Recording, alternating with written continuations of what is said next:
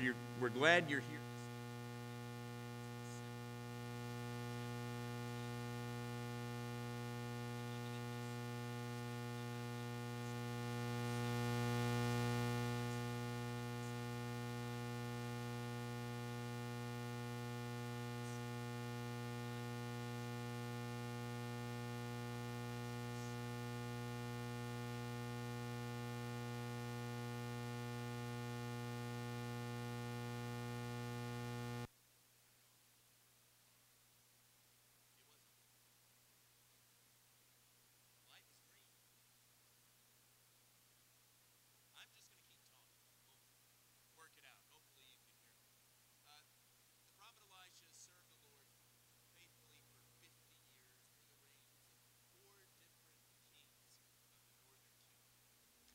But now he's sick, and in fact, it's his final illness. He's on his deathbed. So, Joash, also known as Jehoash, you'll find both names here in this text, king of Israel, he comes to pay his respects to the man of God. Now, if you remember anything about the kings of the northern kingdom, every single one of them was bad. And Joash is no exception to that. He's a wicked man. You read in verse number 11 He did what was evil in the sight of the Lord. He did not depart from all the sins of Jeroboam the son of Nebat, which he made Israel to sin, but he walked in them. So he was not a godly man, but seemingly he at least wanted to outwardly appear to be a worshiper of God. Or maybe he just regretted the fact that in Elisha and losing him, he was losing his real connection to God. So, for whatever reason, he comes to vis- visit Elisha here on his deathbed. In verse number 14, when Elisha had fallen sick with the illness of which he was to die, Joash, king of Israel, went down to him and wept before him, crying, My father, my father, the chariots of Israel and its horsemen. Maybe here we see an indication of why he valued Elisha so much. Elisha was God's man, and he was more valuable to the defense of Israel than any army was. If you were here last week, I think back to that story we looked at in chapter 6. Remember where the entire mountain roundabout is full of chariots of fire? Elisha even knows the battle plans of the king of Syria. Those who are with us are more than those who are with them. And maybe that's what he's regretting here. God watched over Israel through his man, Elisha. And now that's passing away. That's a tremendous loss to the nation. But Elisha had one final prophecy to enact. It actually relates to the defense of Israel. He tells the king to go get a bow, some arrows. And he tells him to open up the window that's facing east. That's towards the Transjordan, which would have faced territory that Syria now held that actually belonged to Israel. And in the midst of all this, Elisha actually takes the king's hand in his hand. It's, it's like a father might grasp onto a, a son. And he tells Joash to open the window, and when he does, he tells him to shoot an arrow out the window. And he says then, The Lord's arrow of victory, the arrow of victory over Syria. For you shall fight the Syrians in Aphek until you have made an end of them. And then notice what happens next. This is very strange. It, it was read just a moment ago. He said, Take the arrows. And he took them. And he said to the king of Israel, Strike the ground with them. And he struck three times and stopped. Then the man of God was angry with him and said, You should have struck five or six times. Then you would have struck down Syria until you'd made an end of it. But now you will strike down Syria only three times. What in the world is going on here? Elisha tells Joash to strike the ground with the arrows, and he does that. And almost immediately, Elisha's angry about how Joash did what he did. Why is that? Well, Elisha's mad because he doesn't strike the ground more times than he did. How many times did Elisha tell him to strike the ground? Well, he doesn't. He doesn't tell him. So Joash strikes it three times. I don't know of anything particularly wrong with the number three. It's not inherently a bad number. In fact, you look through Scripture and you see that three seems to have some symbolic importance at different times. So, what is the problem with Joash striking the ground three times with the arrows? I don't think the problem here has anything to do with striking the arrows per se at all. The problem here is with Joash. Remember again what the writer of Kings has to say in evaluating him. He did that what was evil in the sight of the Lord. Joash is a wicked king. He's not a godly man. Oh, sure, he likes the prophet Elisha well enough. He's come here to pay his last respects to the old man and even speaks so complimentary of him. We read a moment ago, My father, my father, he calls him. And he mentions that he's more valuable than the chariots of Israel. He delivered that whole Syrian army into the king's hand at one point. But Joash, in his heart of hearts, is not a godly man. And so, all this God talk that Elisha starts to get into here is lost on him. He doesn't get it. This has no relevance for him. Elisha asks him to shoot this arrow out of the window, and basically he humors the old man. Sure, okay, I'll fire the arrow out the window. But when Elisha talks about the fact that the Lord's arrow of victory, that just misses the mark entirely with him. And then Elisha tells him to strike the ground. Again, sure, fine. There's no passion, there's no conviction there. He's just going through the motions. He's just doing it because the prophet's telling him to. He's playing the game. It's just a, a waste of time, it's pointless to him. And Elisha gets angry because all of these actions had symbolic importance. We see frequently that God teaches lessons, he even prophesies through symbolic actions in Scripture. And we can think about one that we participate in every Sunday there at the table, eating the bread, drinking the cup. That's a, a symbolic sermon that's enacted there, week by week. Or if you want to think another, of another example from the Old Testament, one that we actually saw a few weeks ago. 1 Samuel chapter 15, you remember this story. God tells Saul to go and utterly destroy the Amalekites, and he doesn't do it. This is when God finally rejects him. Samuel comes to confront him. He tells him that God's rejected you from being king. And Samuel turns to go. And when he does, Saul reaches out and he grabs his cloak, and it tears. And Samuel turns back around and he says, The Lord has torn the kingdom of Israel from you. It's the same thing. It's a symbolic prophecy that's enacted here. That's precisely what's transpiring here. Elisha is symbolically urging God's people on to victory over their enemies. He wasn't going to be there anymore in person. But the battle against the Syrians was going to continue. And through this symbolic action, Joash was being called to a particular task. See, the problem with Joash is he's oblivious to all of that. He's doing what he always does. He's over here in one place, God is over here, and they're never going to get together because Joash is just not a godly man. And because he's just going through the motions, he's missing out on all the blessings that God intends to give him here. He only strikes the ground three times, and so he's only going to defeat the Syrians three times. If he just struck the ground more, he would have defeated them utterly. They would have been rid of this enemy. But now he's only going to be given victory three times.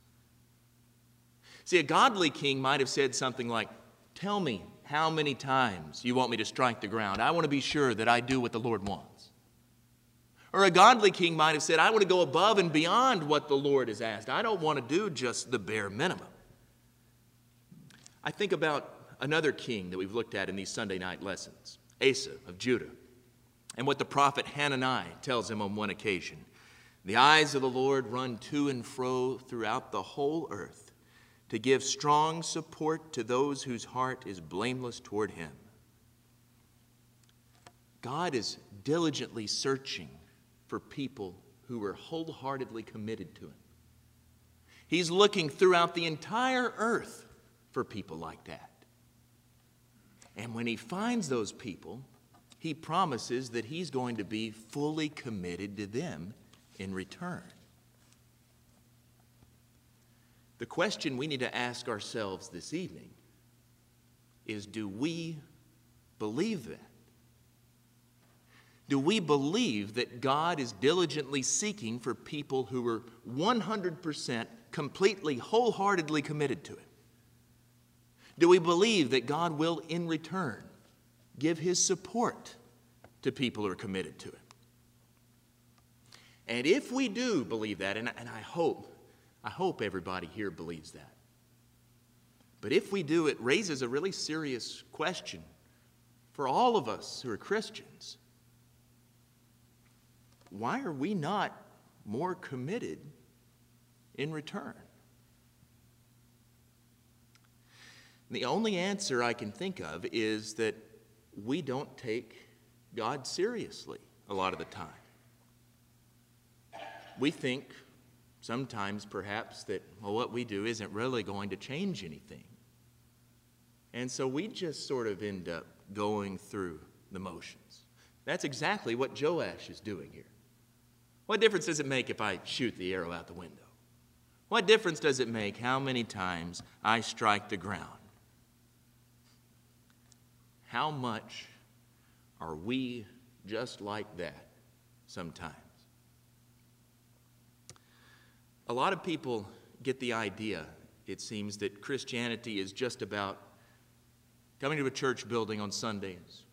We listen to a sermon, we sing a few songs, we put our contribution in the offering plate. We take part in the communion. We shake a few hands, probably only of the people that we really kind of know well, our friends. And then we go home. And that's it. We've done our bit. That's pretty much all some people do for God.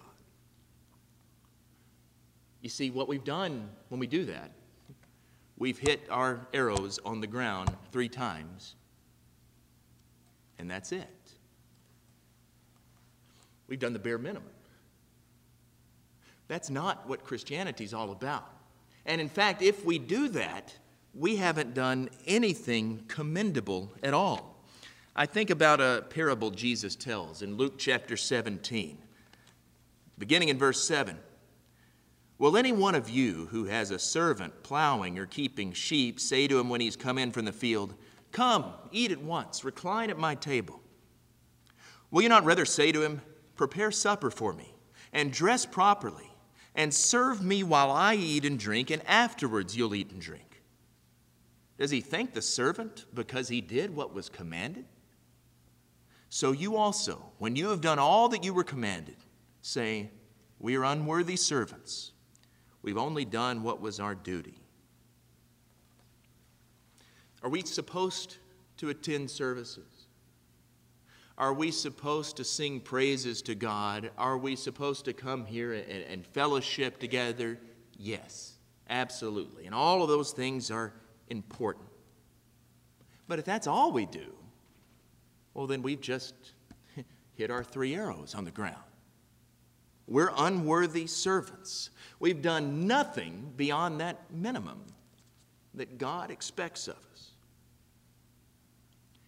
And when I stand before God, I don't really want to tell him, well, I just did the minimum.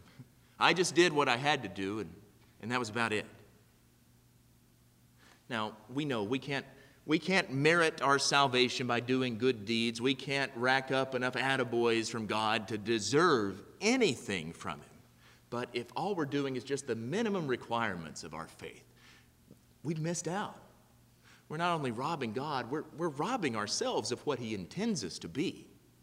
Think of what Paul writes to the church in Ephesus We are His workmanship, created in Christ Jesus for good works, which God prepared beforehand that we should walk in them. So do those good works. What if I don't know what to do? Maybe sometimes we feel like that. I don't know what to do. We can all do something.